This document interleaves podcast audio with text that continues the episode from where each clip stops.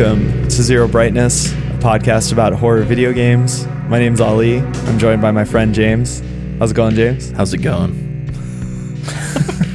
I never know what to say there. We're like 25 episodes in. Yeah, I'll come up with something different to say. I'm on the spot. How, how's it going with you, huh? I'm, I'm pretty good, man. I'm just chilling, you know, like just living. Living is my go to when people are like, What's up? I'm just like, living. I'm to try that next week. Yeah. People get confused, but then they also are like, Wow, Try a little living. living, loving. She's just a lady. So today, you're talking about Clock Tower, dude. Yeah, and that may confuse some people. Like, what clock tower? yeah. We're playing the first one. Yeah. 1995 Super Famicom slash Super Nintendo emulator if you're nasty. yep. Also known as Clock Tower The First Fear in the PlayStation re release and Windows 95 port, Japan only. Gotta love those video game titles. You Yeah. just gotta. Uh, I hate when, like, when games retcon the numbering, and when movies retcon the numbering, and there's a huge overlap there in the realm of horror. Oh, yeah. they love it. And Yeah. it's like they're just trying to make it so you can never ever look it up. Exactly. It's like when a band's name is just like a common word. It's like, oh. I get that this was cool and whatever, like San Francisco squat, you came up with this, but like, I'm not there. I'm here and I'm trying to listen to your fucking record, bro. so before we get too deep into this, a couple reminders. As always, this episode is brought to you by you, and you can go to patreon.com slash zero brightness to find out how you can support the show. yes. Also, we got some new patrons. Glad you brought that up. Uh, yeah. Mac, an old buddy I haven't seen in a couple years. He was in my Mega Man cover band several years ago. Hell Uh, yeah. Thanks, Bud, new patron. Um, and uh, our other new patron is Steven. Thank you. Steven wasn't in my Mega Man cover band. I don't know who the hell he is, but thank you. We were just talking about Stephen Dorff. Is it Stephen Dorff? Were you in the Gate one? Were you in True Detective 3? Underrated. Uh, fucking underrated. Yeah, Patreon, that's how you can support us. And we have a bunch of plans for it that are going to be coming to fruition very soon. Yeah. I don't want to talk about it yet, but we got a bunch of cool shit. So sign up now. And then, you know, a bunch of good stuff comes your way. Or sign up then. I don't know. It doesn't really matter to me. But anyway, it's going to pay off being a I- patron. I just want money. gonna pay off. now, later, it's, it's all money's money. Uh, yeah, we we need to buy more terrible games. I guess. See the Man of Medan episode.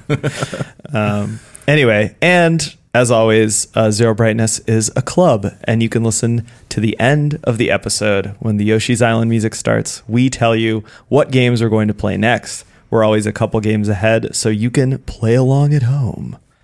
Yes, that's always fun because the conversations we have in our Discord channel and our Facebook page are always interesting.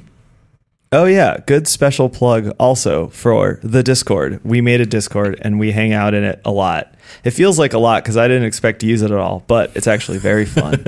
um, Yeah. So It's like Slack, but you're not at work.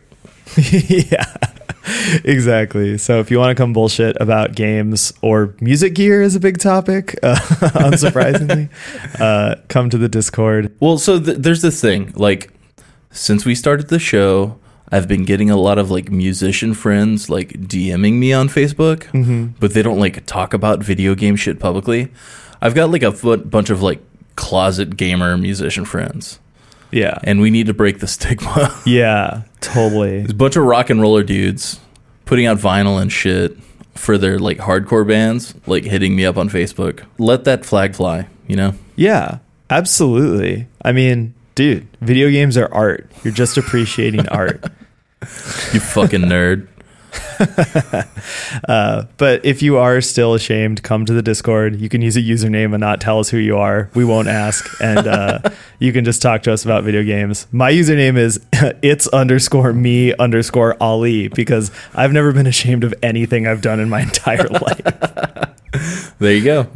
Uh, that's uh, that's not true. His But, record is um, clean as a whistle. no. I do love video games, and I don't care who knows. Mm. Fuck you, Dad. Um, Exactly. exactly. So, Clock Tower, 1995, Human Entertainment. This is a war crime that this game never came to America.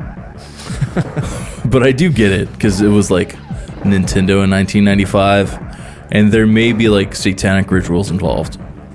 Yeah. So Well, and the whole vibe is very like not safe for life. Like I, I don't know, you know, you just keep expecting it to turn into something a lot like I don't know, less appropriate than it actually is. We'll get mm. to it. Mm. It's got a weird vibe. Yeah, I kind of get it, but it is a bummer. Um, it's a it's a pretty big like landmark game.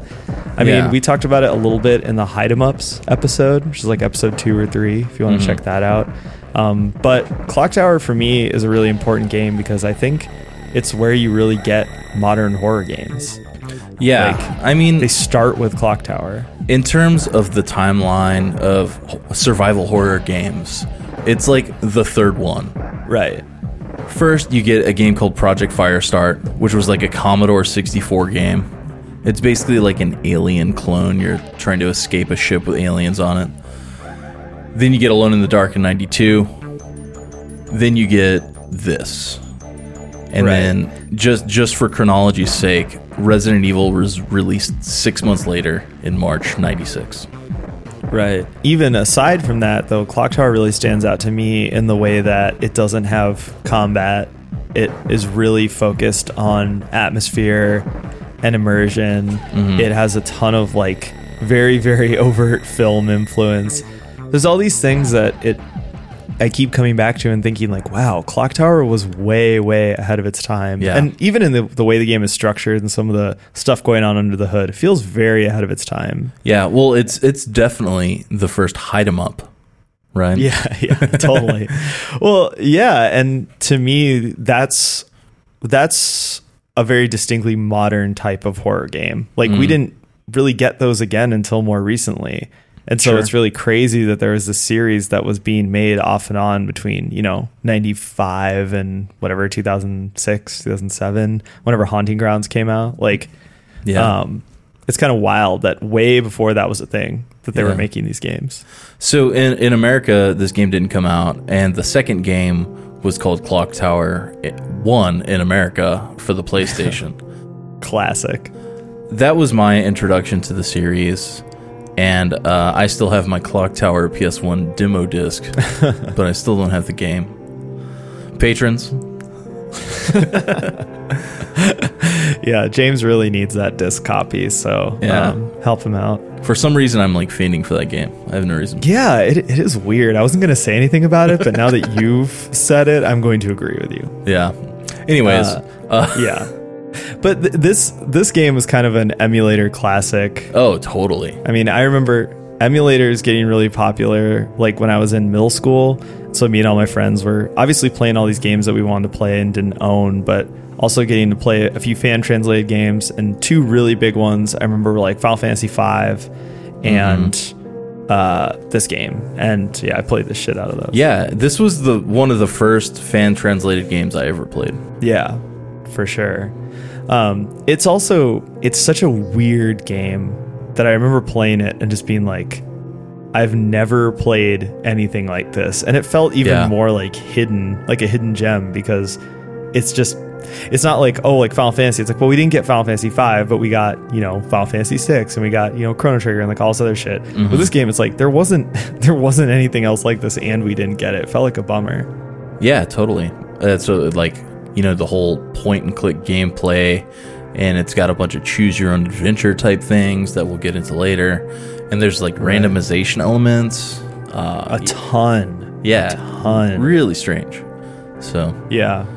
So the company who developed it is actually really interesting as well. Just a brief side note here: Yeah. Human Entertainment. Uh, Yeah. They sort of spun off into a bunch of other companies, but they Yeah. sort of were a development house that had all these kind of budding auteurs within its ranks. Yeah, they're probably best known for their Fire Pro Wrestling series, which is huge in Asia.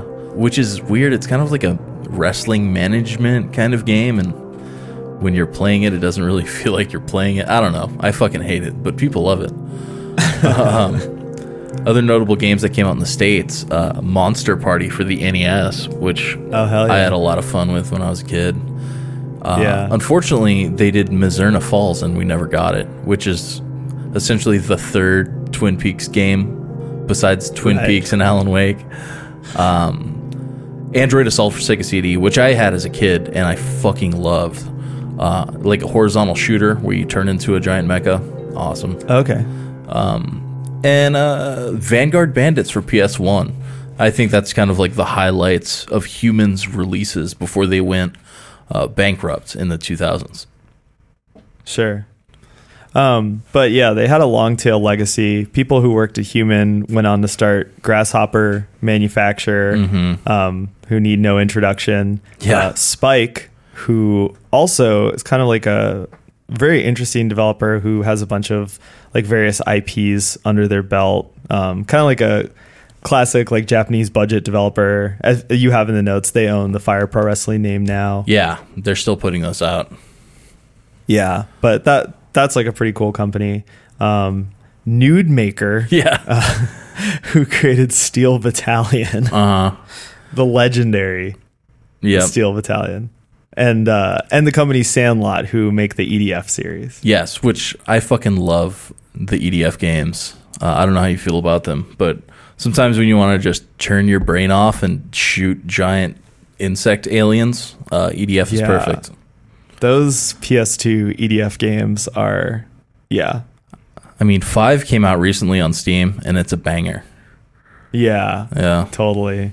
Yeah, I want to check out the more recent ones because some of them look really fun. But yeah, those games are so fucking ridiculous. Yeah, the online multiplayer is really fun too, and I never say that. So Oh yeah, Yeah. No, I have actually never heard you say that. So, but yeah, Hu- Human Entertainment, like really very interesting company. They're always a company where if they had a hand in something, it's probably like worth at least checking out. Um, they also, you know, they had another kind of lost game that didn't come out in America that was notorious for a long time, which was like the Fire Pro Wrestling that uh, Suda Fifty One wrote, which has like a really shocking twist ending.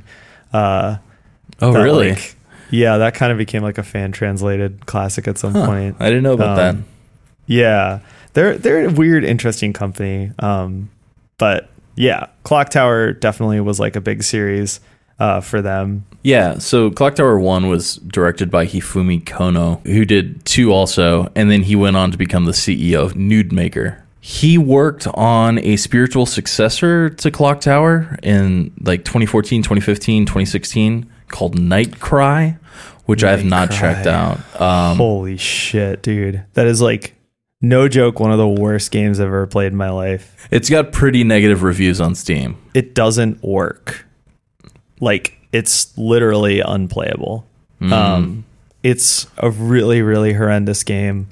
Um, we'll talk about how this game works, but it literally works the same way, except it has these like really hideous 3D graphics, and it has like the same game speed. Mm, Yeah. It's fucking brutal, and also, yeah, just everything about it is horrendous. I probably played about. I felt like I played it for like a week, but I bet it was like two hours, and like it was so fucking god awful. Uh, I think I paid like a dollar for it, and I still tried to get my money back, Holy shit. and I didn't.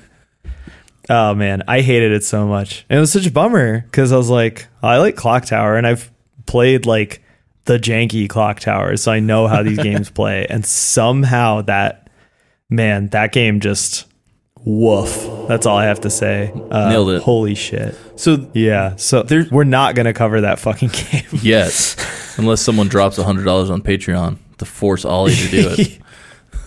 That's what we should do. We should just make tiers of like where you can just like force us to play like some terrible horror game that like you know is gonna make us like fight with each other or something. Kusoge bounties. yeah. yeah. See, see, guys, th- this Patreon, it's about to get really weird and dissolute, and you're gonna love it. Okay, so um, there's one other like weird story that I did want to mention. Um, there's another game called Remothered, which is a sort of like a huge fan of the series wanted to make a game like Clock Tower, so he made Re- Remothered. Um, he originally wanted to just like make an unofficial spiritual sequel, uh, but the game evolved to like its own thing. Uh, but it's interesting because the development of it went on hiatus when uh, Night Cry became public Oh, and sure. he actually collaborated with Nude Maker on Nightcry. Crazy. Yeah, and so Remothered came out. I think it's on Switch too now, but it was on Steam. I tried it once; it was janky as fuck. um, and apparently, it it did well enough for a sequel. So I think Remothered Two is in development, and it's going to be sort of a almost remake of the original Clock Tower. It's so weird though, because like, I mean, I have almost no interest in any of that because it's like, of all the elements you could take from this game into a successor or a, or a sequel or whatever, why would you take the mechanics? Yeah, Because like weird. even this series, is this series abandoned the mechanics in Clock Tower Three, and it was w- much more fun to play because of it. Remothered felt sort of like a janky 3D Unity game, like a real generic, like oh, this is Unity Unity game, and um, it was it was starring like a Jodie Foster clone, and she was like being chased around by this like naked old man with his balls out with scissors, Oh, and he would like her like derogatory names and things. It's really, I don't know, I didn't like it very much, and I stopped after 20 minutes. who asked for that? like, who went up to the counter and ordered that? Jesus Christ! Jodie Foster's been through enough. Yeah, leave her alone. um, fuck. I mean, it's so crazy because like. It, I don't know. As a style of game, you can sort of see why it didn't continue on for mechanical reasons because it's very clunky. Yeah. But then you can also sort of see the problems with it continuing on, like aesthetically, because even with like Clock Tower 3 and Haunting Grounds, which are the only like the most modern iterations of these games before these sort of like more fan games. Um, they have a weird like male gaze problem where it's like what is going on here right it's like it's like watching a crappy argento movie where it's like how old is this girl like am i can i watch this Yeah. like Yeah. is this okay? And the original Clock Tower doesn't really have that element to it. Like, uh, but pretty much everything that came after has at least a little bit of that. And I think if you push that super far, where a, an old man with his balls out is calling me like a bunch of stuff I can't say, Yeah. like, that's not chill. like, that just makes me feel like this is definitely not okay for me to watch. Right. Yeah. Pretty weird. Yeah. I don't know. um, so, speaking of style, uh, Yeah. my big spin on this game is that I think it's the first and maybe only Giallo game. What are the other ones? yeah. Um, so, for the uninitiated, Giallo is a mostly Italian horror art style. Sort of coined by Dario Argento, or at least made famous by Dario Ar- Argento. I know there were other Yeah. directors in the Giallo style that came earlier, but I think most Western viewers get turned on to Giallo by Dario Argento's films. It, Yeah, they're totally. they're sort of like um Italian thriller horror. Um, a lot of them have like a main slasher, but they're they're they're more like a who done it. There's like mystery and detective elements, and there's always like crime fiction, psychological horror elements, and sometimes supernatural stuff, but not always. Yeah, there's a few of these that are in the Criterion collection that aren't Argento movies, and you can definitely see that they're kind of like genre thriller movies.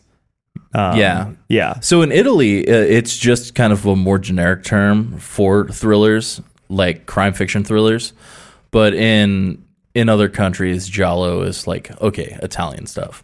Like uh, for example, like Vertigo would be considered giallo in Italy, but not here. totally. And once you watch a couple of these movies, you can actually see that like stylistically they have a lot in common with Hitchcock. Yeah. Uh, and you can some just the shot composition and things like that. You could totally see that connection being made. But yeah, uh, this game cops heavily from Dario Argento's art style and like cinematography. No, totally. uh, especially like Suspiria. Well, number one, Phenomena, and we'll we'll get into that. Uh, Yeah. Phenomena, Suspiria, you know, Opera, Deep Red, and Tenebrae, which are kind of like his most popular movies. So I could like totally Right. see why like little bits and pieces were taken from all of them. Yeah. Um, they're not all great. Um, Argento films are really mixed in terms of quality. Extremely mixed. There are a couple that are masterpieces, like Suspiria, Mhm. um, and then the other ones are just kind of like some of them are schlocky but fun. Some of them, the whodunit twists don't make any fucking sense. Yeah. Uh, some of them are straight up bad. Most egregiously, the two sequels to Suspiria, Inferno and um, Mother of Tears, they're both awful, awful movies. Mother of Tears is a fucking joke. Uh, Mother of Tears is incredible though. Like No. it like no. See, I love that movie. It is utter garbage and I fucking love it. Yeah. I love that movie. I mean, it's terrible. you know on, on the so bad it's good like circular diagram it's like definitely in like the bad good section Oh yeah, I'm not arguing for it being good. It- I'm arguing for it being fucking awesome. okay, so yeah, Argento. If you're not familiar, you should just go watch Suspiria. You've probably seen Suspiria. Um, it was in the news because they made a remake. The remake's actually very good, Yes. in my opinion. yeah Um, very, very good. So Argento is in this giallo style, but his best work, I'd say, what differentiates it is it's even more like atmospheric and moody and colorful than like the normal sort of than the genre norms, right? A lot of oversaturation of colors, crazy, crazy stylization, and also crazy music. yes Um, he worked a lot with a band called Goblin, Yes. who are fucking awesome yeah Uh, absolutely and they made this kind of weird atmospheric almost like french kind of had like a serge gainsbourg meets like heavy metal sort of vibe yeah it's like a um, but with- proggy kind of funk Yeah. drums funk bass but with like Yeah. real prog guitars and spooky horror synths goblin's fucking Yeah. awesome go listen to the Suspiria And- soundtrack yeah if you listen to the soundtracks to any of his popular movies that they scored you're like yeah suspiria is the best but like you're gonna be into it it's really really good Yeah, totally. Um, I think you know, Argento movies, when he gets away from Goblin, is when the movies get worse.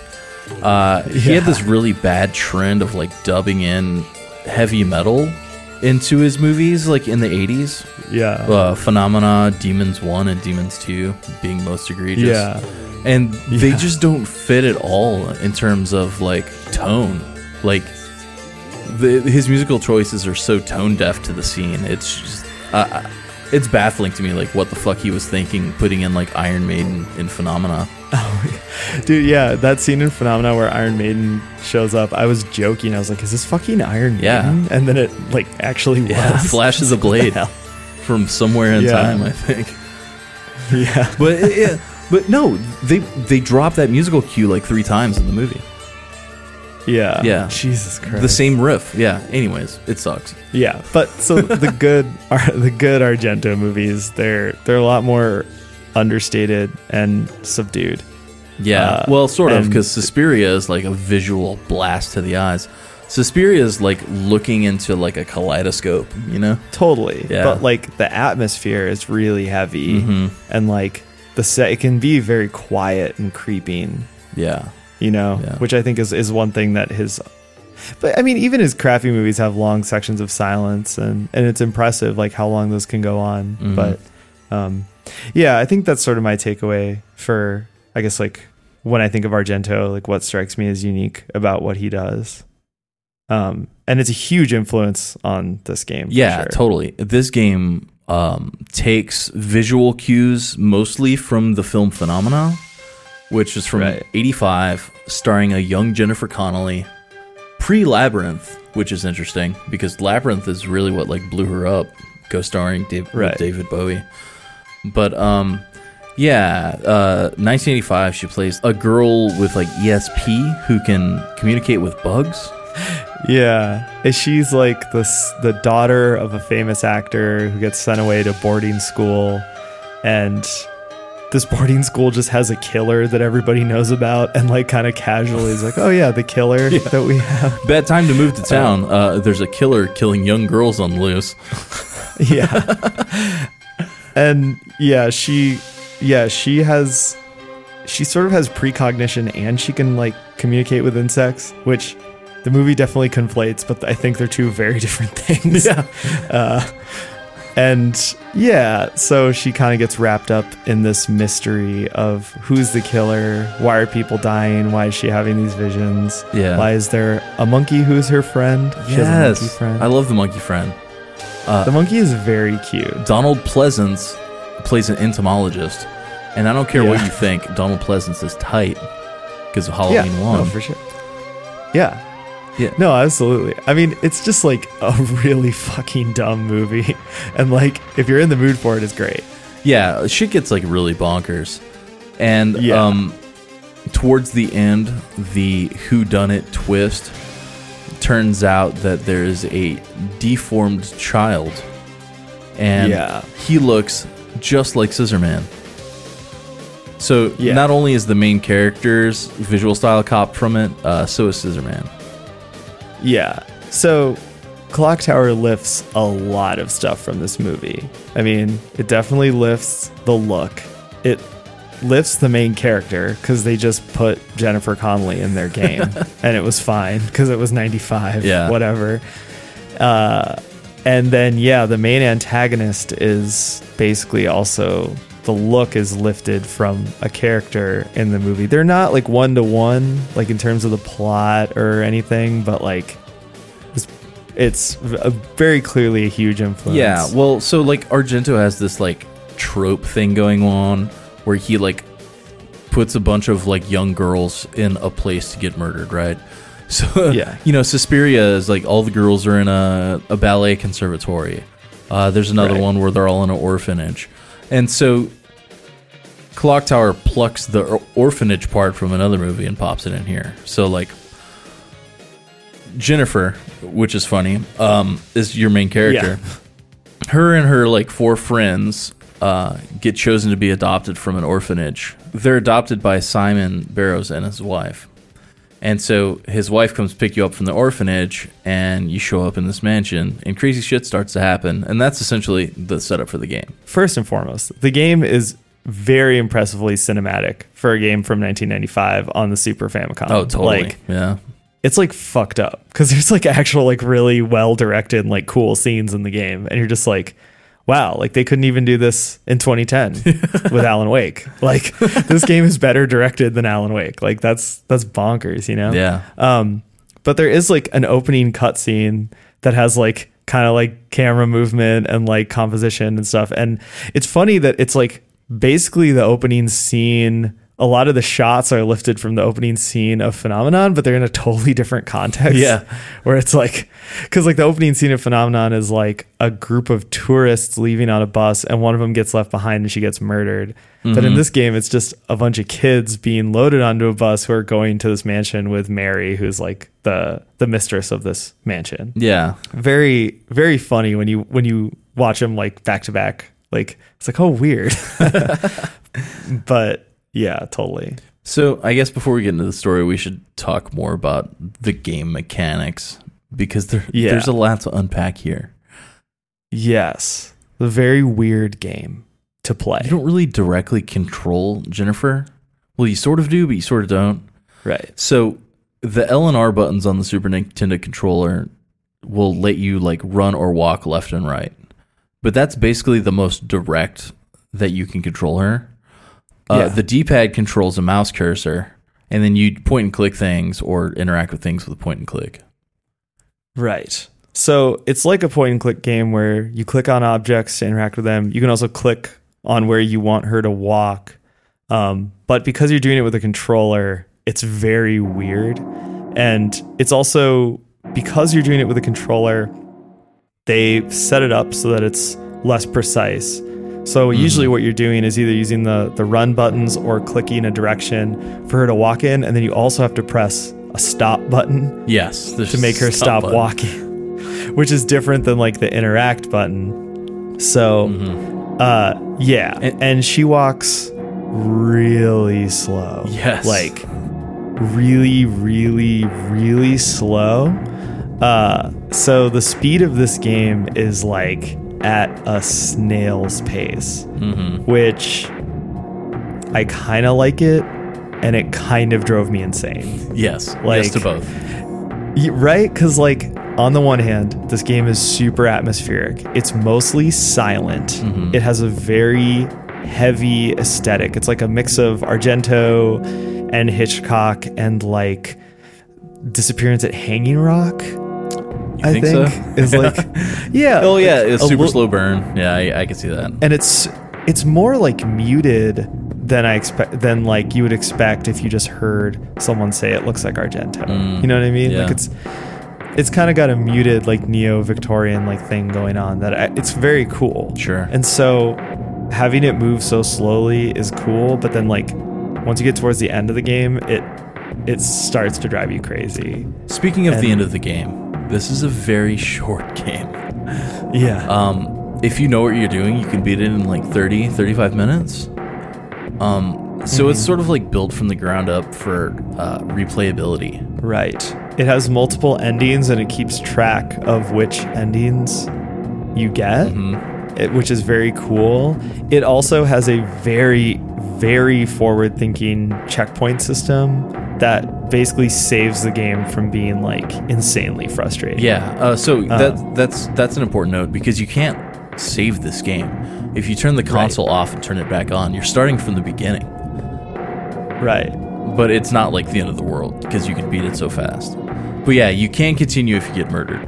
Yeah. So if you die, uh, it basically starts you at the last door you walked through, and it, it works really well. Because, like I said, I think if this game had a less forgiving checkpoint system, it would just be too frustrating to play. Yeah. Well, there's so much randomization involved, you know? Well, and that's actually another thing that saves the game because there's so much randomization that you can't get stuck with a cursed save Yeah. or a dead end. So it might feel like, it, adventure. but yeah. Yeah, like adventure games at this time were pretty notorious for having a lot of dead ends and cursed saves where like you could be most of the way through like Broken Sword or Monkey Island or whatever and you can't finish the game, right. you know? Yeah. Because you missed an item back at the start. This game isn't like that, and it's because a whole bunch of stuff in the game is randomized. Um, so I actually did a bunch of research on this because I actually found it really fascinating that like there's really finely tuned little like pathways that your story will take. Mm. And so sometimes if you, for example, there's one part where like Scissor Man is gonna jump out at you no matter what. Yeah. Um, and if you choose to hide in a certain room, it means that like a certain item won't spawn in another place, Yep. and you actually have to go finish the game with a different item. Yeah. So like Yeah. you either need the scepter or you need the the demon idol Yep. To finish the game, Yeah. and like which one you need and you need to do different things to get each item but which one you need to finish the game is dependent on like a totally random choice you make earlier It's very choose your own adventure. Right. But it's also all happening under the hood, so you don't really see it going on. And it's never Yeah. like, do you want to go in this door or this door? You know, it's very, very elegant. I think it rewards pen and paper, experimentation, and trial and error, essentially. Yeah. Uh, but pen and Um, paper is a big one. If if you're going in blind, pen and paper is huge. Um, because Yeah, just totally. you know, just like choose your own adventure, you might walk into a room and see a scripted event where someone gets murdered. So to avoid that murder, you know you can't walk in that room at that time. So you know things like that. Yeah. And the one big thing this game doesn't have that you're probably going to want to look up is a fucking map, dude. Yeah, Like, holy hell. There's no map in this game, which is wild. That was such an out of pocket move by the developers. yeah. they probably left it out for length. You know, yeah. who knows? Totally. Um, so one big element that we haven't that we've mentioned but we haven't actually talked about yet is the enemy in the game. so yeah, early on, you know, you arrive at the mansion and right away you see one of your fellow orphans uh, murdered by a creepy little guy who looks like the guy from ACDC, but he's got a giant pair of like like hedge clippers, like hedge clipping shoes. Yeah. Murderous And, Angus uh, Young.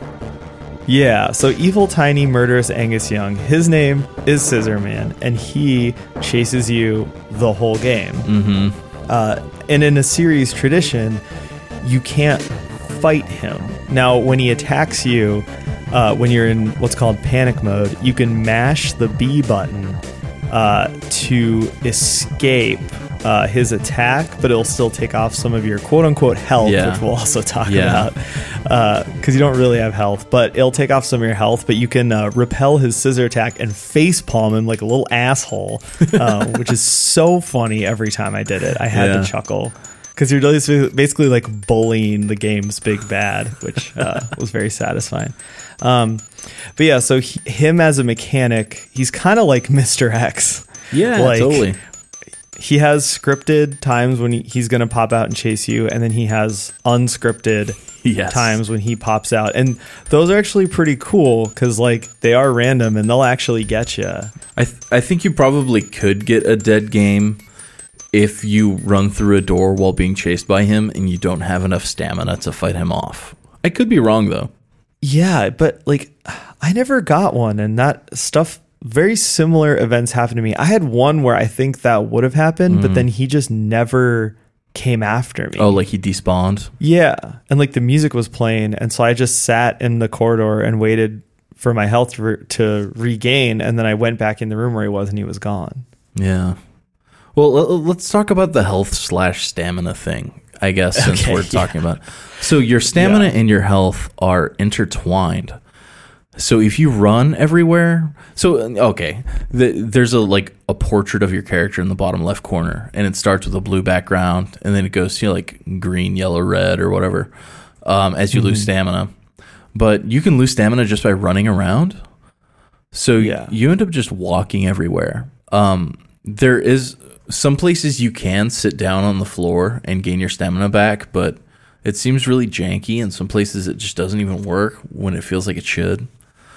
So You need, yeah. I think what it is is that you need to have a certain amount of like space around your character. hmm, So if you're in a tight corridor, she won't do it. But if you're in like a room or a wide corridor, interesting. or, or like if you're in a wide corridor or a big room, she'll do it. If you're in a tight corridor or a small room, she won't do it. Hmm, is that the trick? I that's that was working for me, but I I don't know. And like I googled it, and it seems like some people also think what I just said, Yeah. but I don't. Who knows? Well- None of us made the game. Yeah. Well, the point is, if if you're running everywhere and you run out of stamina and you meet Scissor Man, you're basically fucked because you can't fight them Yeah. off and get away. Right, because like even if you pass the like button mashing mini game to survive, like you have to, it still knocks off like one of your colors on your portrait. Yeah. So you might go from like blue to yellow or yellow to orange or orange to red, but if you're at red, it doesn't really matter. Like you're just gonna die. Yeah. And in uh, typical slasher horror movie fashion, if you're out of stamina and you're running, you'll slip and fall constantly, which is hilarious. Yeah. Yeah, totally. and it's, she'll go, oops. like your character portrait, uh, that's the bottom half of your screen, also displays like dialogue and notes on what's around you and stuff, and it'll just say, oops. There's like this like tense music, and it's like really fucked up. Yeah. I don't know. So there, there's nine endings. They're all pretty brief, even the good ones. Uh, and, and you Mhm. can actually beat the game and get one of the bad endings within like five minutes. You could just Yeah. you could just run to the garage or jump in a car and get the fuck out of there. Yeah, totally. Even though Scissor Man's in the And- back seat and will chop your head off. Yeah. yeah, it's it's definitely fun. Uh it's kind of got like a Yoko Taro vibe to it. Like Mm. there's a there's yeah, a bunch of joke endings. Kind I mean, you know, sort of joke endings. And then there's like three main endings Yeah. um, that are pretty similar. Uh, they mostly revolve around like if you completed all the main tasks in the game, which are pretty well uh, telegraphed by the game. Um, sort of, I guess. This game doesn't tell you shit, but you know, as much as it does, like it'll tell you what to do. Uh, and then it's like if you completed those tasks and how many of your friends survived. Yeah. Um, yeah. So I got like the version. I got the ending that you get if you do all the tasks in the game, but nobody but Jennifer lives. oh yeah.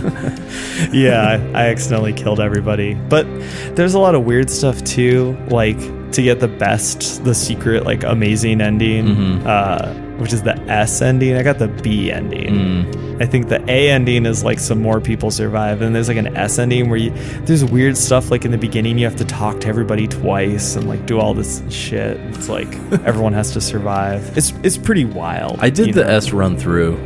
Uh, I don't remember having to talk to everybody twice, but yeah, you you Oh, like okay. totally have to use a guide for that.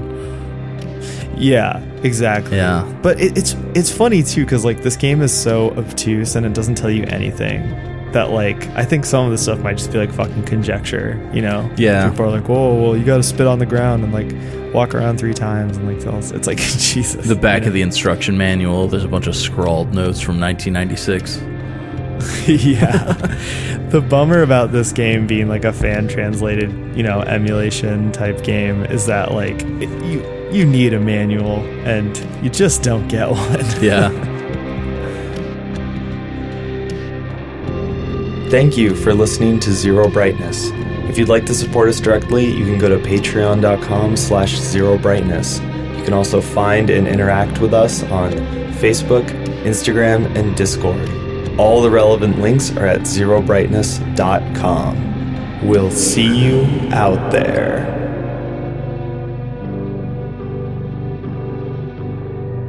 I did want to talk about the music a little bit because in in a very Argento fashion, there's only a couple music cues, but damn, they're good. Yeah, Uh, totally. Very Goblin, very Suspiria, sort of like creepy arpeggios repeating. Uh, it's great stuff. Yeah. Well, and it's very well arranged. Mhm. Like hearing the sounds that this game makes come out of like a Super Nintendo, you know, chip, sound chip is like pretty wild. Yeah. But there's like, oh, there's like bass synth, and then there's synth strings, and then there's like percussion on top of drums. And it's like, wow, this is crazy, you know? Yeah. Super good. Bunch of cool samples. Totally. No, yeah, you're right. There's only a couple songs, but they're great. The Scissor Man music is just like so baller. It's it's such like a classic Goblin tune. It's really you good. know. Yeah. It's it's impressive that like Fumikono is like the, the director, and I, I find it impressive that he got like a whole team of people to just like jump on board with this like let's make the Dario Argento game idea. Yeah. And like everybody was just like, yeah, dude, like that's pretty cool. Shit pays you off. It, it's it's like it's it is a definite like heavy aesthetic game. You know, Absolutely. Um, some of the hallways are like multicolored, like Suspiria. Textures are being used over and over. Like things pop. Yeah, absolutely. And it's cool because the game, so the mansion is kind of split into different wings. And there's also like other areas, like there's an area under the mansion, there's a like a little outside courtyard kind of area. Um, every area has its own distinct look. So where you start, which I think is in the east wing, has this more sort of like muted Normal feel. kind of like earth tone. Yeah, more normal. Um, but then we go to the West Wing, everything is like these super saturated reds and blues. Yeah. Um, and there's a bunch of crazy rooms. Like there's a room full of mannequins and like, you know, there's like a all sorts of just creepy, weird stuff over there. There's there's Um, these like a library room with all these like weird ritualistic murals. And then Yeah. there's like the fucking satanic altar room. Uh Yeah. yeah. Shit gets it's man, it's so Suspiria. I know I'm like harping on the Argento thing, but goddamn. You're like a teenage girl like sneaking around a creepy satanic witch coven thing. Go watch Suspiria gamers. that's what's cool about it is that like they modeled it so lovingly after like that look and that feel. And so it's down to like the individual objects like are really cool pieces of pixel art that are meant to evoke this other feel. And yeah like the whole game is built around exploring these different rooms. You can do it you know out of order. You're trying to find keys to get into other rooms. And so a lot of times like you're just wandering around very slowly Yeah. and you're lost. And then you get a key and you get to go into a room and like just seeing this new room is awesome. And it's like really eye popping because it's like, oh shit, like I didn't expect to see this, Yeah. you know, or I didn't expect to see this. It's a very cool effect. Speaking of randomization, too, a lot of the rooms are randomized between playthroughs. So, you know, one time you might walk into a room and it's the music room, uh, but then next time it's the altar room. And so it kind of keeps you on your toes through different playthroughs. Yeah, totally. And I think that's why there's no map. Maybe. Um, because I tried to look up a map like online, and I was like, I don't think this is right. like maybe it was. The other thing is that I don't know if you ever played uh, Lone Survivor. Mm-mm. Um, it's like a I think it came out in like 2011 or 2012. Really, really good game. It's a side-scrolling uh, survival horror game, and basically the dude made like a 2D side-scrolling Silent Hill game, and it's very, very, very good. But it has normal maps, but then it's a side-scrolling game. So when you look at the maps, it's like mega confusing Mm. because it's just like what is going on because you're trying to like look at a 3D map and then transpose it onto like a 2D plane. So it would have been difficult, but at the same time, there's a lot of wandering around in this game, which can be a bit of a bummer because of how slow you move. Right. Yeah. Towards the end, I was I was using my emulator's fast forward button for sure. Uh, I was playing this one on the Analogue Super NT. So I didn't have any of that uh, fancy stuff. Ah, I see. I see. I had a very authentic experience, though. oh, well, I like you know I like that for you. Yeah, I get I get the fast forward thing though. Do that yeah. And Yeah. autosave. I mean, like, there's a lot of experimentation in this game. Like, why hurt yourself? Yeah. Like a rewind function would probably be awesome in this game. Yeah, I would actually like to see like a real remake that kind of played with stuff like that, or just up the game speed. Um, it would be fun because I think this game, some of the mechanics kind of get in the way of it being fun. Oh yeah, this game totally honks. I mean, it it's cool, but it's flawed. I mean, it's a survival horror game from '95. yeah. It's just weird. Like it, it sucks you in and repels you in equal measure. Yeah, like it's so slow and it's so janky that you just keep being like, I'm gonna put this down, but then you just keep playing. yeah, I mean, that was at least my experience with it. Totally. Um, but it, I mean, that's kind of what's amazing about it, and I, and I do think that this is the best Clock Tower game in this style. Mm. I think that the 3D ones that still use the point and click, and I'm including Nightcry in that because fucking woof. Uh, the 3D ones that still use the sort of controller like based point and click interface, it just felt weird. Like the game speed being that slow and clunky in 3D just didn't work. But Yeah. with the sprite art, it and you know the whole just 16-bit vibe, I thought that it worked a lot better. sure, yeah, I mean, and the art in this game is great. I love it. Like the character portraits and the and the characters themselves and the environments. Mhm. I just love how this game looks. You know. yeah, totally. Yeah, it's a mix of like. Sometimes it wants to be photorealistic with like the cutscene portraits, but the little portraits in the corner have an almost realistic but anime inspired look. So you get a little Yeah. bit of an anime Jennifer Connelly. yeah, just a little bit though, because it's like ninety percent just Jennifer Connelly. Yeah, yeah. I guess so. Um, let- let's talk about like how the story unfolds a little bit. Um, and this is gonna vary, you know, like between playthroughs, but I, I think it is really interesting. yeah, because you even already said a couple things that I did not happen to me, and I was like, oh, Yeah. okay. I know what you're talking about, but it didn't happen in my playthrough. So I, I wrote some notes on like what happened during my playthrough of the story. So, um, you know, the set the setup happens the same every time. You, you show up in this mansion, and then um, you go check out a noise or something, and all your friends disappear, and you're left alone. Uh, At this point, you can walk into the bathroom and find one of your friends slaughtered, or you can ignore the bathroom and go in a different direction, which leads you to like breaking a wall and going out into the courtyard. And you may or may not find your friend getting drowned in the courtyard, like a different friend. So Right.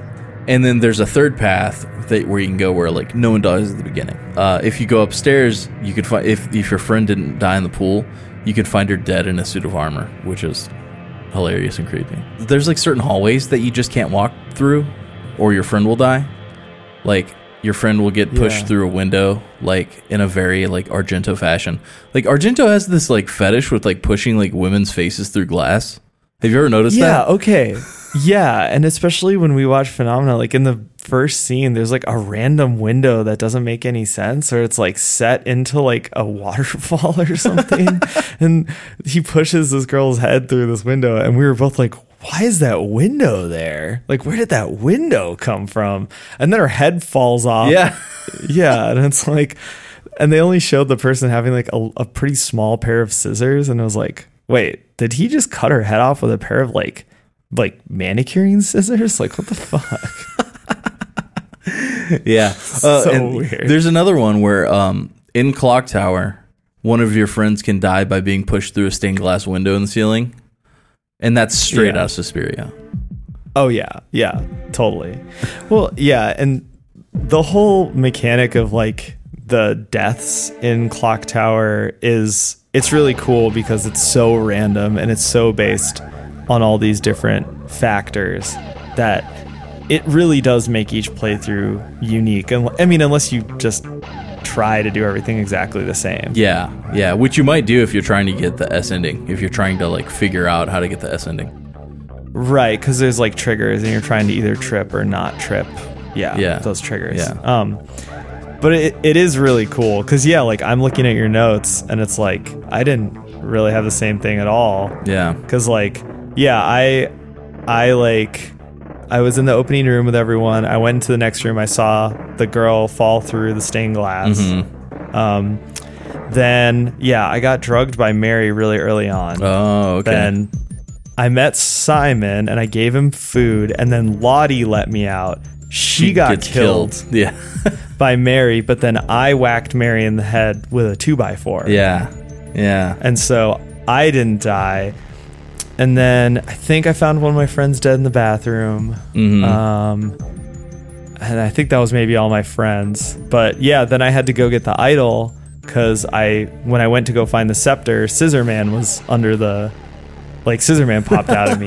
I also I had a weird playthrough too because like I mean I played this game back in the day and I remember having a lot of different encounters with Scissor Man, but on this playthrough I didn't It was quiet. until the end. Interesting. Like I suddenly, the, my whole end game was just packed with Scissor Man encounters. But like most of the mid, early mid game, I didn't see him a lot, and then suddenly he was everywhere, and he like fucked up a bunch of routes for me, and so I had to go get like the Devil Idol. Um, which is kind of hard to find Yeah. and led to me wandering wandering around a lot because I didn't know what to do.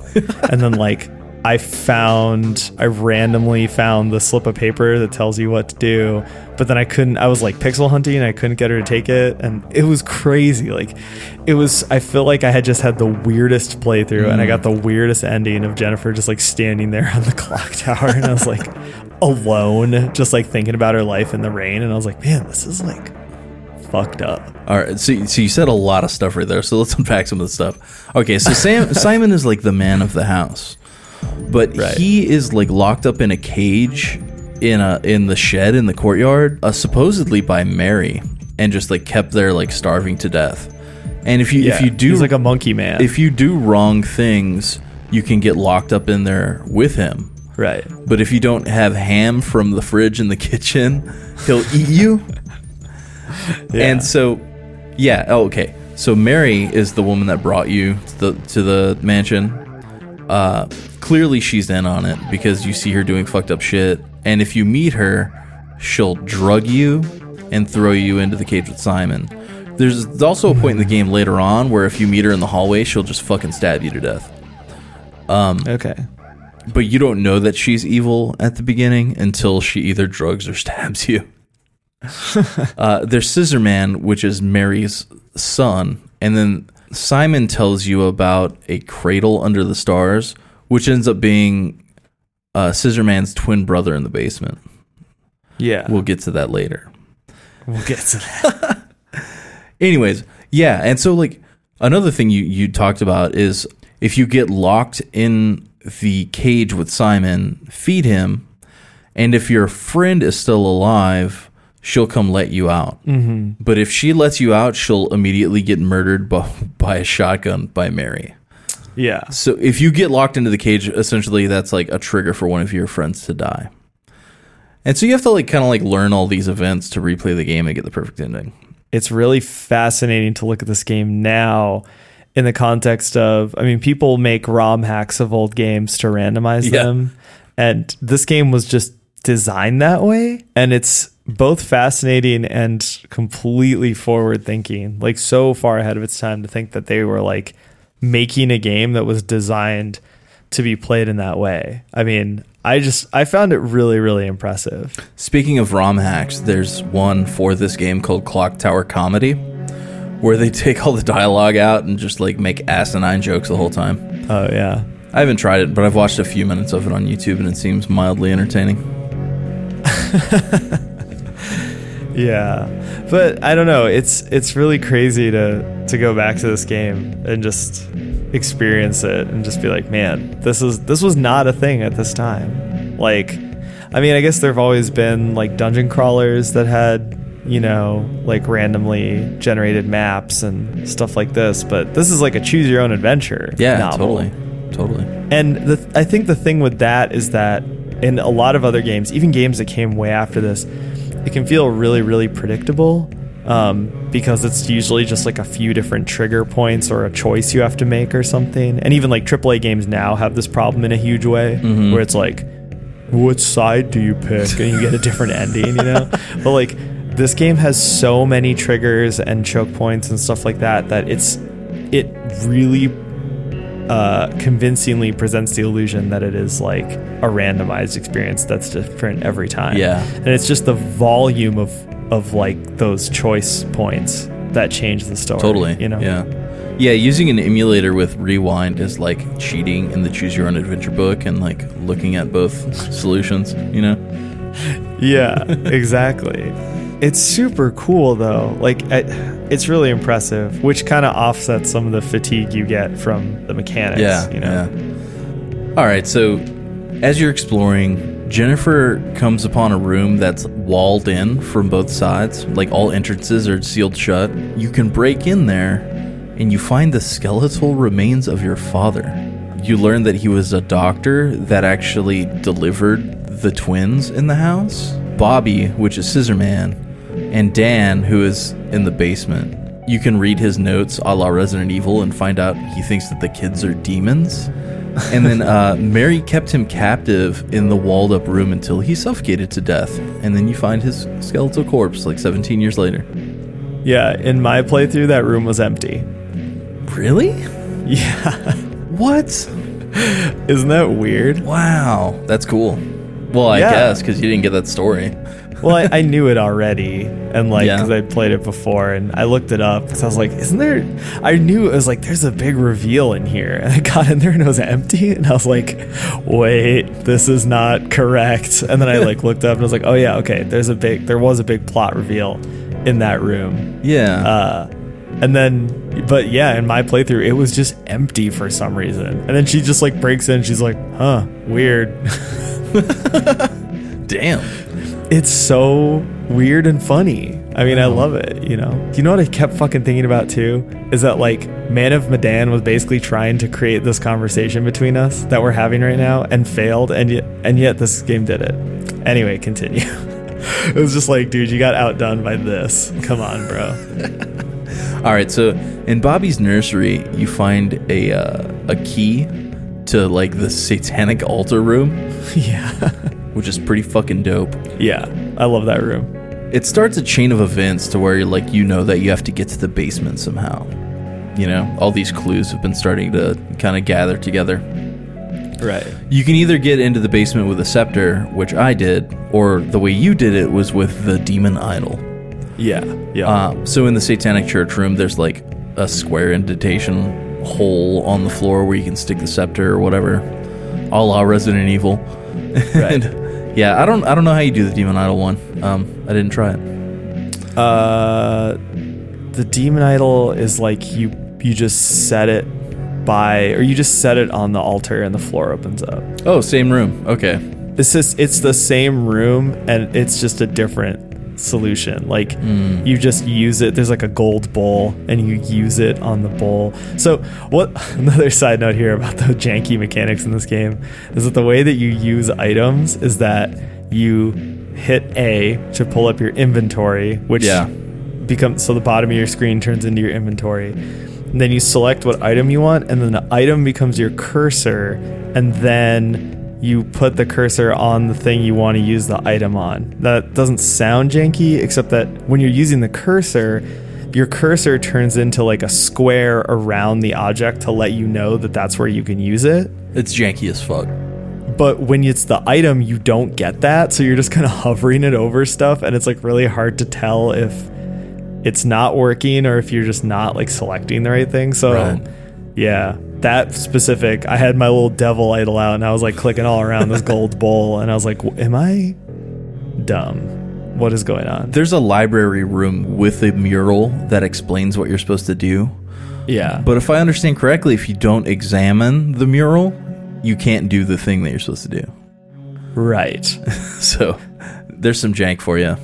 Yeah, there's another point there too. So because I didn't get the scepter, I can't uncover. I couldn't uncover the mural Mm, because like Crazy. that. Some of these like make sense and some of them don't make sense. That's one that doesn't make sense because Yeah. you just can't. It was kind of annoying. It's like I just want to see the mural. It's like nope. and once again, it's just like because I chose a series of rooms to go into that was early in the game that was incorrect, and so then when I would go look to a place looking for an item, Scissor Man would pop out, and that's why I had so Yeah. many Scissor Man encounters because they all were just Mm. backloaded. So Yeah. it was it was pretty cool, honestly, because like I just had a lot of peaceful wanderings with Jennifer Connelly, and at the end it was all just fucking die hard, you know? interesting. So yeah, once you actually get into the basement, it's like a creepy cave, and there's a fucking guard dog guarding it. So you can't go any farther unless you've got some certain items. And uh, as you walk in, you see like a robed figure passing the dog. So you you you probably figure out, oh, okay, I need a robe. So you can find a robe while exploring the mansion, but you don't need just the robe because the dog will still maul you to death. You you, you need uh, Mary's perfume. So you Yeah. put on the robe, you put on Mary's perfume, and then the dog won't maul you to death as you pass.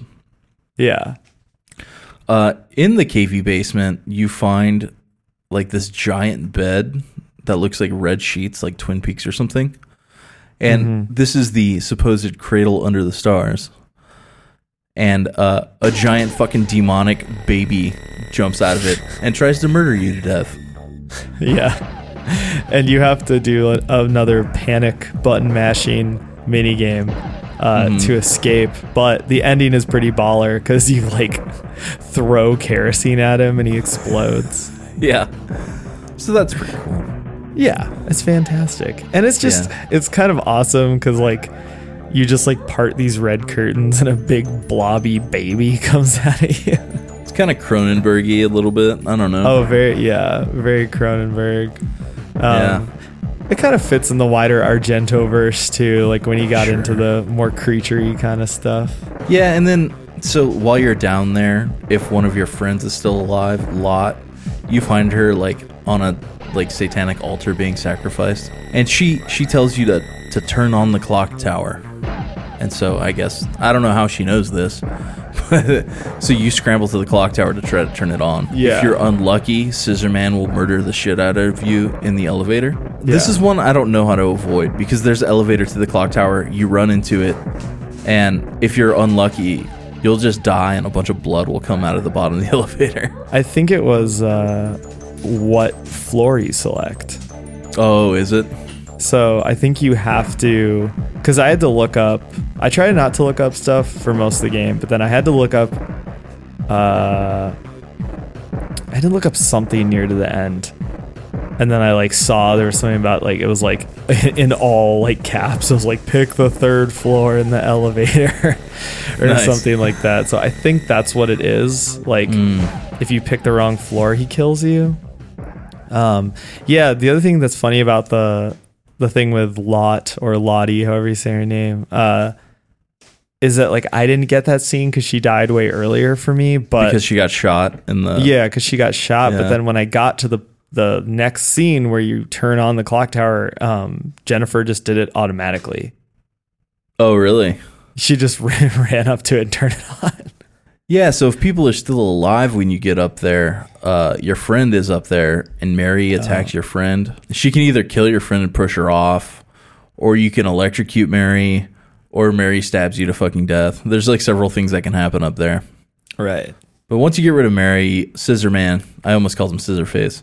Scissor Face shows up, and then uh, Hell yeah. Canon. His name is Scissor Face. you turn it on. The clock tower starts ringing, and apparently somehow this drives Bobby insane. So Scissor Face falls to his death. The end. yeah. Yeah. There's like several different flavors of that version. There's Yeah. another version where you're like being chased by Mary up a ladder, and you can either kick her off or she pulls you off and you die. Yeah. Yeah, like my yeah, there's a lot of subtle variants, which is once again, it's really cool. Like my ending was that I just went up to the top floor, and then Scissor Man showed up. I turned on the clock tower and he went crazy. Side note, I guess he's sensitive to sound, which like would almost make sense because the whole game was like silent kind of. but then like your character screams every time he shows up. Wouldn't that just like freak him out? I don't know. anyway, he's whatever. So and he like falls off the edge with a great animation. I love that animation of him kind of Yes. shaking, holding his head. That that like has been that really stuck in my brain from when I played it back in the day. Like when I saw it again, I was like, yes, I love that. Such a good animation. Uh, but then he fell off the edge, and then Mary like came out of the shadows, and she was like, "What the fuck, dude? Yeah. like, why did you, that was my fucking son, bro." And then uh, I pushed her into the control panel for the clock tower and Yeah. electrocuted her, and she died. She gets cooked. Yeah. It was just like a really funny scene. And then Jennifer walked out and stood on top of the clock tower while the rain came down, and she thought about her life Mm-hmm. Yeah. and how all her friends are dead. Uh, the more I think about it, the more Clock Tower Super Famicom is a better interactive film than Man of Medan. Oh, a hundred percent. Like the direction, Despite all the jank. yeah, the direction, the blocking. I mean, it was more fun to play than Man of Medan. Absolutely. but okay, so we should talk about the actual act of playing this game is not fun. Yeah, I mean, well, I don't know, man. I grew up in the 80s and 90s, so like I can deal with a bunch of like point and click jank. Um, this game is jank as fuck. Like that cannot be understated. But yeah. I still had fun playing it. Oh no, me too. I mean that. So a bunch of things about Clock Tower have long fascinated me. Like I said, I mean I think it's really forward thinking. I think it's a pretty brilliant piece of game design, etc., cetera, et cetera. But like the actual physical act of like playing this game is just so weird and off-putting. Like it really is. it's so distant, right? Because like it's it's a third person character game, but it's side scrolling and it's point and click, but you're not directly controlling the character at all. And you're also not really it, it's like the way that you click on stuff feels so weird and distant. So like mm-hmm. even like some so like sometimes you click on something and your character slowly fucking walks over to it and examines it which that sucks but then there's other times where it doesn't do that and Yeah. you're almost grateful except it's just really weird because she's like looking at a tiny object from like really far away and commenting on it and it's like wait that's also really weird too Well, I mean, point and click can have like a disconnect. You know what I mean? It's not as immersive because you're not directly controlling the character. And then, you know, good point and click is at least snappy. Yeah. So, like as as a UI experience, at least it's giving you like a sort of like semblance of something like tactile. Like there's a good click, or like the icon will snap to the thing you're trying to interact with. There's very little of that there. So, Yeah, totally. It's very like unsatisfying to pick up and play. Uh, but I, I don't know. Like I still think it's a really cool game, and it's actually a good experience. It's I'm- just I think everyone should play it. If you're interested in like the history of survival horror, like just download it. I mean, even if you're just gonna use a guide, you beat it in an hour, and you can say you played Clock Tower. Yeah. Impress your friends. Yeah, totally. It's just, I think it's worth noting that I think the average player is going to get really frustrated playing this game. Like, it's kind of hard to understate how slow and frustrating this game can be. And I, I think it's it's kind of a, a component of it. And it's we've talked about a few other games like this, and there's a few games that I really love that I totally would lump in with this, where like you sort of just let yourself fall into the pool, the warm pool of frustration, and you just sort of like let it wash over you, and then it actually like becomes part of the experience, and you end up really liking the game. That's totally what happened with Evil Within for me, Yeah. personally. You know, Well, this game also like it's one of those rare occasions where you ask yourself like, is my controller functioning properly? yeah. You know? So There's just little things too. So where it's like a dialogue will pop up and then it doesn't clear. So Yeah. you'll just like accidentally press Y again, or like it doesn't like there's no end to it. So you'll just read it again. You can just be caught in a loop, like reading something over and over, and mm-hmm. you're just like, I'm losing my fucking mind. or like a, a sort of like a a cutscene kind of thing is happening and you have to wait for the cutscene animation to end before you can take control again but there's no like you don't know when that changeover is going to happen and like scissor man's coming for you so you're just kind of like mashing buttons and you're just like i don't what am i supposed to do here you know yeah.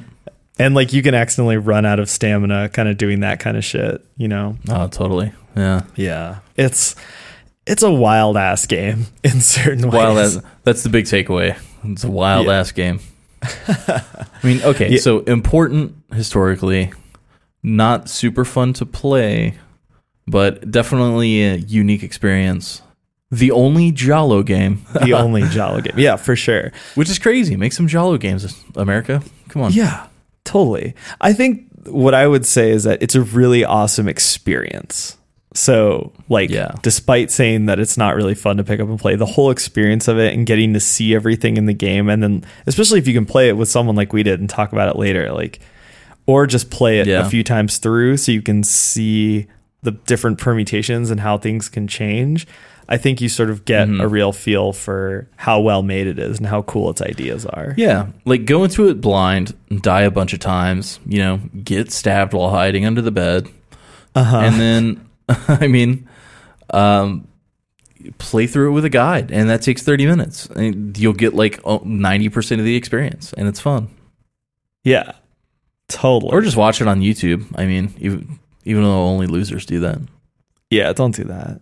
I'm not gonna. I don't know. Like, I guess I've suggested doing that for certain games that are just like super like not fun to play or that just like don't really offer much for the player experience or things that you can't play right Yeah. like i brought that up for well before before deadly premonition got ported to the switch and patched i was kind of like you know there's people for whom this is a really inaccessible experience and at that rate like if you just wanted to dip your toe in maybe but now that you can play it on switch i'm like dude fuck that go play that game you know Yeah, people are still having like game breaking bugs with it though. Anyways, that's for another Anyways. conversation. that's for another conversation yeah yeah totally Yeah, so Clock Tower. Uh, oh, I, I did want to mention the ports. There's a PlayStation port called Clock Tower: The First Fear. It's got a couple extra cutscenes, a couple extra rooms, which is cool, Okay.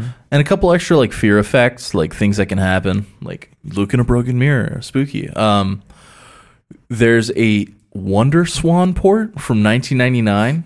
that's wild play that shit on the fucking WonderSwan. And then Yeah. there's a. Um, uh, it seems really rare, but there's a Windows 95 port. Uh, it was Japan only, but that one's got nice cutscenes and everything too. So nice if you want to be real hardcore OG motherfucker, try to get that Windows 95 port running on your modern computer. Yeah, I was gonna say, give me that Windows 95 port, dude. if you're real OG, you have a Windows 95 machine that you just keep around to play Tetris on. So, I just want to play this game with a mouse. You know, was it optimized for that, I'm assuming it had to have been because Windows 95. Like, dude? I bet it wasn't. This game is just not. This game is not about control. This game is about surrendering to like everything around you. Somebody get it get it running and let us know. Yes, yeah, right in. Um, no, I, I, the thing that I like about this game is that I think it is the best and purest expression of this idea. And like, Yeah. I'm going to make a hot take that maybe I will then contradict myself once we actually go back and play it for the show. But from my memory of like Clock Tower PS1, I thought this game was better. Um, Mm. I liked the look of it. I liked the the way you played the game better. It felt like a pure, better designed experience. We'll we'll get to that one soon. Yeah, they only made a couple on the PS1, and then on the PS2, they switched it over to just kind of standard third person Yeah. action controls, which was Yeah. it was a really welcome change. I like Clock Tower 3 a lot, actually. Um, I'm I don't know how many people actually like that game. I really can't get a read on it, but uh, I like that game a lot, and I think it benefits a lot from the change in the mechanics. You know, Yeah. the direction of it is so wildly different that it's even hard to compare to this game. Um, but that I mean that's another thing too. I think the other games were a lot more about them just pulling whatever movie and TV tropes they wanted to throw into a game and Mm. just like acting them out. Whereas this game was so hyper focused on Argento and specifically Yeah. weirdly Phenomena. Like once Yeah. again, just like a moment for like what about this movie moved you to like be so inspired by it, you know? It's Yeah. it's crazy. I mean, Um, you you clearly dislike the film more than I do. It's got No, a it's- cool aesthetic. Jennifer No, no, Connelly, yeah, yeah. Connelly is great in it. Yeah. Um, the kills are cool. Uh, I don't know. It's just kind of a decent movie. it's just like my take on Argento is that there's like good Argento and there's crappy Argento. And I think that Phenomena is like the best crappy Argento movie. Totally, totally. Right? It's Yeah. like it's not like I dislike it. It's, and it's just like, yeah. For today, I was just like, I, mean, I can't watch this whole movie today. you know, like I just just not gonna happen. But like that was my take on it. It's a cool movie. No, I agree with you. But Yeah. it's it's like Argent and that's the thing is like I said, I like some real like I love Phantom of the Opera, um, which is like a terrible movie that I've talked about way too much, so I'm not going to talk about it. And I also really love Mother of Tears, which is just a garbage fire. Wait, are you talking opera or Phantom of the Opera? Phantom of the Opera? Okay, Not- not opera, opera. is dope. Yeah, no, these are two different movies. Yeah, Phantom of the Opera, very crappy. Um, and Mother of Tears, which is extreme crappy. Like I love those movies because they're crappy. Oh, it's like MST3K bad. Yeah, I love it. Here's a question for you. I was talking about this today. Did did Argento have like a um, a George Lucas thing going on where like early on he had a lower stature and more collaborators, so his movies were like classier. And then as time went on, no one could tell him what to do, so he started making this weird cartoony like garbage. See, I don't know. Uh, I don't know. Like, who gets the credit for Suspiria? The cinematographer? I don't, I don't fucking know, man. That's what I mean. The set Like, designer? Yeah. Was there like a it was a grant film and there was a board that was like you can't do that. and so they had to cut out a bunch of like weird heavy metal and like crap that would have like made it Yeah. less cl- I don't like I don't know. I just had this moment of reflection where it's like, you know, now that I think about it, most of Argento's movies are more on the like Dude, yeah, most suck. Um, He's like kind of like Ridley Scott, where like he made like two amazing movies and everything else is garbage. Dude, so we've said that before on this show, and I still kind of hold that opinion, but dude, we totally forgot about fucking Gladiator. Whatever, dude. It's all right. Whatever. Gladiator, all right. Gladiator is one of the best movies of all time, dude. Okay. No, it was tight for like Thanksgiving weekend, 1998. but it's not like something I'm gonna fucking. It's I, I don't find it like noteworthy in the history of film like Alien and Blade Runner. Yeah, well, I mean, sure, but like it's fucking awesome, and I think it's one. I think it's one of the better movies ever.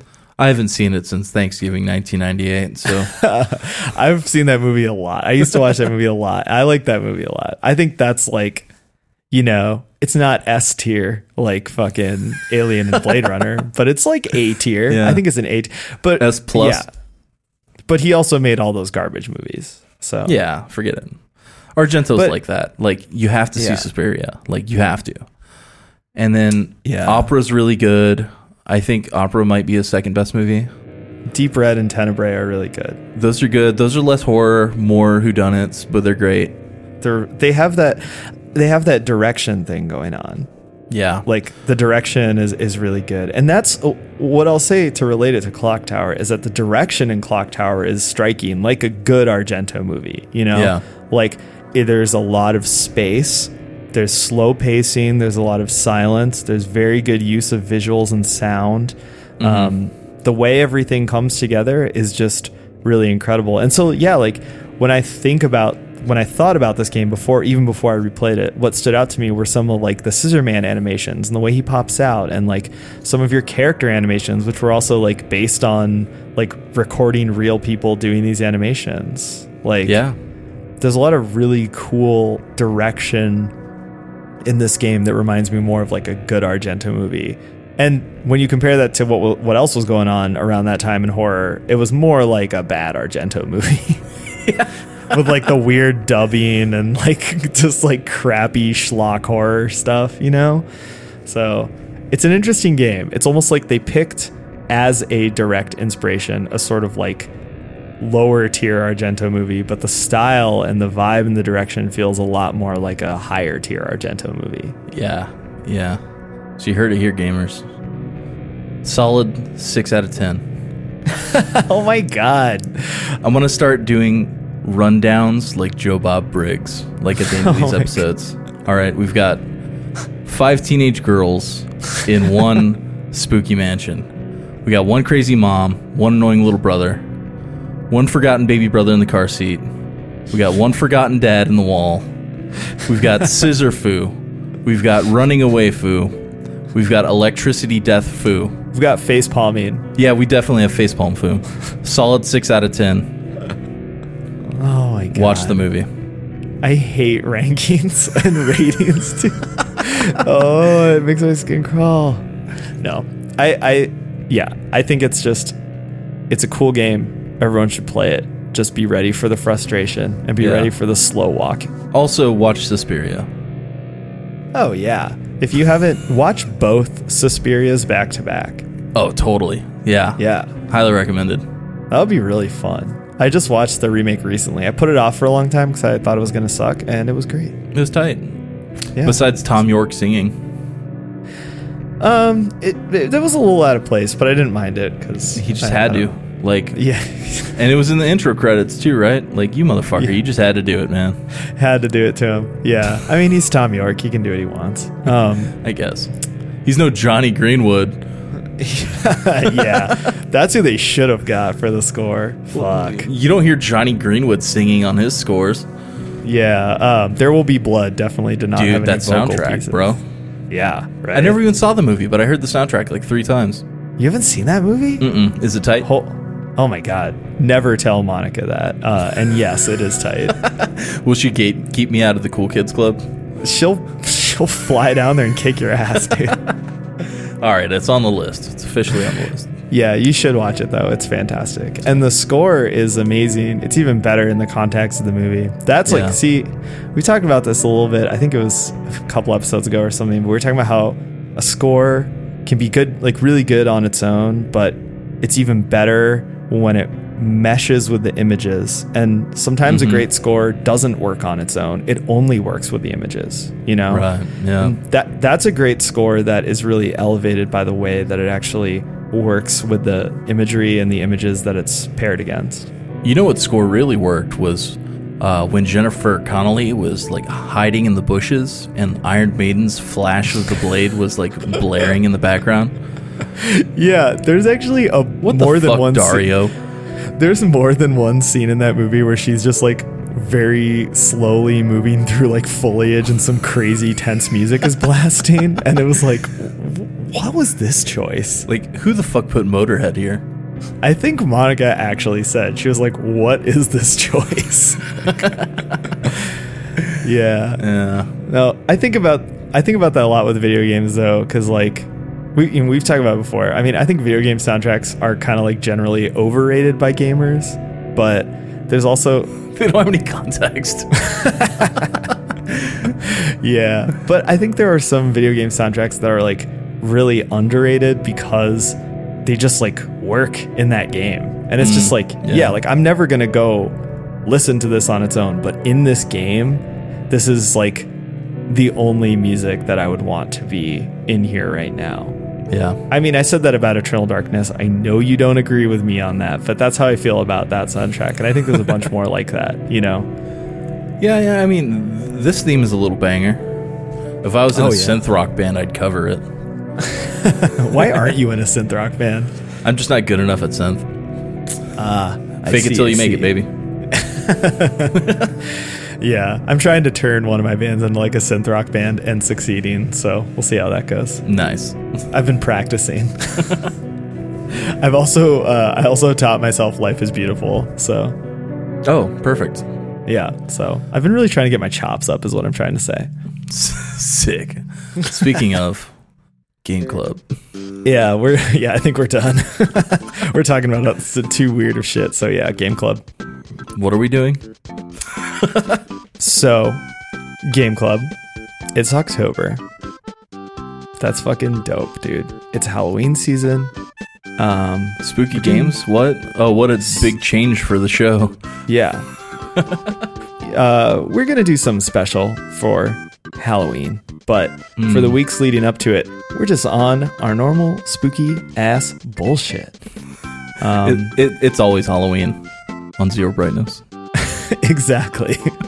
give us give us money on Patreon so we can keep making it always Halloween for all you goth kids out there. For all you goth girls out there. for all you goth gamer girls, we're here. Um, we're all goth gamer girls here. I am proudly a goth gamer girl. Totally. Yeah. Um, buy my bathwater, please. Next week we're staying on the 16-bit horror tip, and we're doing the new release, Blasphemous. That Yes. kind of snuck up on us. It's so good. It's like Chakan the Forever Man on crack. Yeah. Blasphemous Symphony of the Night. Yeah, which I think is to say, I haven't played it yet, but I'm trying to interpret what you mean by that. And the way I'm interpreting that reference is that it has the art style of all these games that look cool but play like shit, but it doesn't play like shit. Exactly. Cause yeah, Chakan the Forever Man plays like shit, but looks so cool. Or like the Gargoyles game on on Genesis Yeah. that like looked cool as hell and played like shit. Or like the Batman, a bunch of Batman games on Genesis that looked cool as hell and played like shit. Mm-hmm. Like it's it's like a whole genre of game that had cool 16-bit gothic art style but played like shit. And now we got one that don't play like shit. So ladies and gentlemen, we got him. We're gonna play that shit. Yes. Blasphemous Um, Ritual of the Night. Yeah. And then after that, we're taking a journey uh, of personal discovery for me. we're going to we're going to replay one of the rarest and most expensive PS2 games of all time that I owned and played back in the day and fucking hated. And now we're gonna see if I still fucking hate it. It's Kuon by From Kuon. Software. From Software. Yeah, Who knows? Who knows what the future entails? we're gonna see. Cause like maybe I'll like it now because I'm like different and stuff. People seem to really like it online. But also, it's one of those like $250 games. And so they might just be like trying to make themselves feel better for spending that much money on a shitty game. That's what I'm saying, dude. Like, if I bought a game for two hundred fifty dollars, you be damn sure I'm gonna like that shit. I bought that shit for twelve fifty dollars back in the day, and I fucking hated it. So I had the freedom to feel however I wanted about it. So I I, I kind of trust. I trust that opinion, maybe, but we'll see. I'm, I'm actually really excited to replay it because I do. I would like to be surprised and and enjoy it. Um, Yeah. We'll see. Oh, I watched the opening cutscene. It was pretty cool. Oh yeah, yeah. It looks really cool. I mean, from cool Soft. opening. yeah. Sweet flex. So Yeah, besides yeah. that, we don't have anything planned. Let us know what we should play on our Patreon after you donate a dollar or five dollars or fifteen dollars. yeah, Just give us money.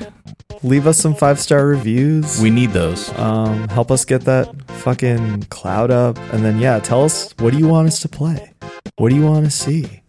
I don't care if it's a troll. We'll play it. I don't give a shit. I'm a weird fucking guy. Hit us up on Discord. Just don't fucking post Korn music videos in our Discord. No, that was awesome. Thank you to the person. well, Wait, no, was there really I- a Korn song? Someone said that there was a Korn song in a Silent Hill game, and then I went and found the video and posted it. So you're talking about me. I posted the Korn music video. Dude, you ruined our Slack channel. No, that was the best post of that day. I don't remember who that was, but shout out to you. That fucking that was cool, and I really enjoyed that. It's in the one Silent Hill game that I haven't played, which was Downpour. Uh, there's a it's like a Korn song in it. What if the next Silent Hill game was like a uh, online battle royale shooter which had live concerts in it? Oh yeah, for sure. So like I Silent Hill live Korn concert. Tune in Friday 7 p.m. Yeah, dude, I love it. Hit hit that emote for 45 minutes while a studio recording of Korn plays. Fuck I yeah. love it. dude. That's all my favorite stuff. Offspring and World of Tanks coming up. Yeah, dude. Ah, God. All right. Wow. Well, I think that's the end. we we made a 90 minute episode about Clock Tower.